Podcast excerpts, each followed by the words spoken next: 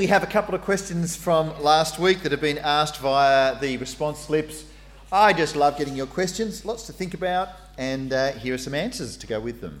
The first is Is it okay to be single or a virgin if you're not wanting to grow up to be a nun? Well, it certainly is fine to be single and a virgin in life. The last couple of weeks I've mentioned as we've done our talk series on the Song of Songs and sex.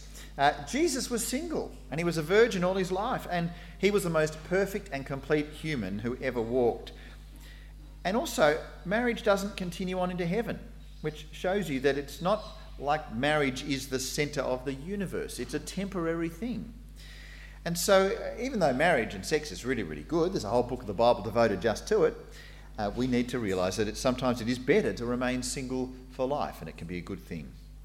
Question two Is it acceptable to divorce if the husband and wife were not Christians when married, but one later becomes a believer? Well, uh, last week we looked at some things from the New Testament letter of 1 Corinthians, and we're looking at chapter 7. And in this chapter, uh, it talks about times when it would be right for there to be a divorce, but in this situation, it's not the case. Uh, the same chapter, 1 Corinthians 7, goes on to say in 17, each of you should continue to live in whatever situation the Lord has placed you and remain as you were when God first called you. And I think that's a fairly clear command that if you are married and you then become a Christian and maybe your spouse hasn't, then God's saying, stay put. If, however, your spouse says, I don't want to remain married to you anymore, and says that they will divorce you, and then they go off, and because of that, they have uh, they are unfaithful to that marriage vow, then I take it that you are in that situation free to remarry after divorce. Question three. Whilst we won't have married relationships in heaven, won't we still know people there? Uh, well, I said last week that I thought that because marriage didn't exist, that then we wouldn't know other people. But I actually don't think I'm quite right on that one. Um, I think it's probably more likely that we will recognise others, and that, in fact, part of the blessings that we'll have in heaven will be seeing people there who have come to be friends with Christ because of the ministry that we've had to them. Uh, the Apostle Paul says in uh, Philippians 4, a terrific verse, he says, I love you and I long to see you, dear friends, for you are my joy and the crown I receive for my work. You see, what are the blessings in heaven? Uh, I, I, take it that it, if there's someone up there who, who you happen to have told about Jesus and they've heard the gospel and are now friends with Jesus because of something you've said, it's kind of like they're your crown. And so that's the case, I think, uh, that there is to some extent a, a, a recognition of others in heaven, I think. Question four Will we feel sadness in heaven about the people who are suffering eternally in hell? Uh, it's kind of a related question. I don't think we will. There'll be no tears or sadness in heaven. And so we're not going to do a head count and say, well, a whole lot of my friends are here, but not that one. And I'm sad about that because heaven won't have tears, there'll only be joy.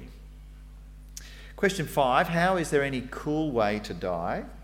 Uh, this question's asked because I made a bit of a joke last week about how dying in a spectacular televised car crash in front of millions of people would be kind of going out in a blaze of glory, talking about glory. Um, uh, let me clarify uh, dying is not cool and death is terrible. And uh, my comment was just a bit of a morbid joke, so I, I am sorry if that was taken in a bit of uh, bad taste. Uh, question six Why does God choose to save some people but not others? Well, nobody deserves to be saved. You don't deserve to be saved. I don't deserve to be saved.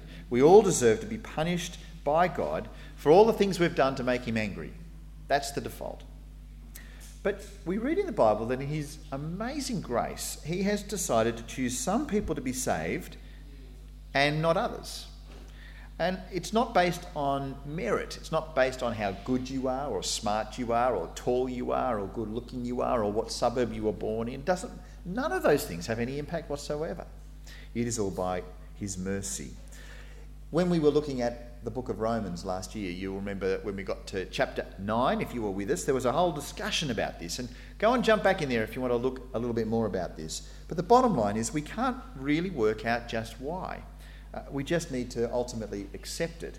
And we need to be truly thankful. Like, wow, oh, the depths of the mercy of God. Just incredible. See, this doctrine of predestination, as it's called, um, is, is sometimes hard for us to handle, especially if it's connected with some grief that we may have because of, the lost, of a lost one. But the more you understand this doctrine, the more you realize that it is truly an aspect of God's character and that it is a comfort to us. And so I encourage you to keep dwelling on that and looking at it that way. Finally, question seven, uh, which I've just lost off the screen. Um, question seven Can we truly forgive someone who continues to do wrong to you and doesn't repent? Can you truly forgive someone who continues to do wrong to you and doesn't repent? Well, when it comes to forgiving others, we Christians need to keep remembering that we've been forgiven by Jesus. And we've got that forgiveness even though we've done nothing to deserve it. And so, if we understand this amazing forgiveness, we've got to be ready to forgive others, even if it hurts. And boy, doesn't it sometimes. The problem is that sometimes the person who is hurting us hasn't actually said sorry. It may even be that the person who harmed you perhaps did it a long time ago and they're no longer alive. They've never said sorry and they're never able to. In that situation, I don't think it is truly possible to enjoy the peace that comes from someone saying to you sorry and you being able to say, I forgive you. But if you know God's forgiveness, then you will be loving towards this person who perhaps even acts a bit like an enemy, even if it's impossible to have genuine peace with them. Uh, you'll be able to release any anger that you have in your heart because you know how much God loves you. And I, I think this is a better way to understand things than, than saying, you know, I have forgiven the person in my heart, even though they never said sorry. Because I'm not totally convinced that's consistent with the way we see forgiveness working between God and us and the way we works with each other. You see, because if you consider the way that God works in our world, we know that He loves the world so much that He gave His one and only Son. I mean, that is extraordinary, isn't it? Whilst we were enemies, God sent His Son Jesus to die for us. That's how much He loves us. And yet, it's only by believing in His Son that we get that full experience of forgiveness and peace. I mean, God can love the world, but it's only when we trust in Jesus that we experience reconciliation with Him and forgiveness and peace. See, God can love his enemies and offer that forgiveness, but not actually have that reconciliation if they don't come for mercy.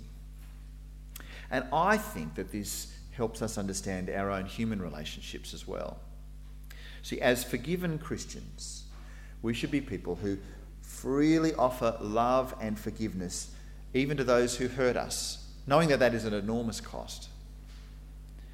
But the peace and the reconciliation won't truly come unless that person actually says, I'm sorry, and unless we can actually say, I forgive you. We can kind of let it go off our hearts, in a sense.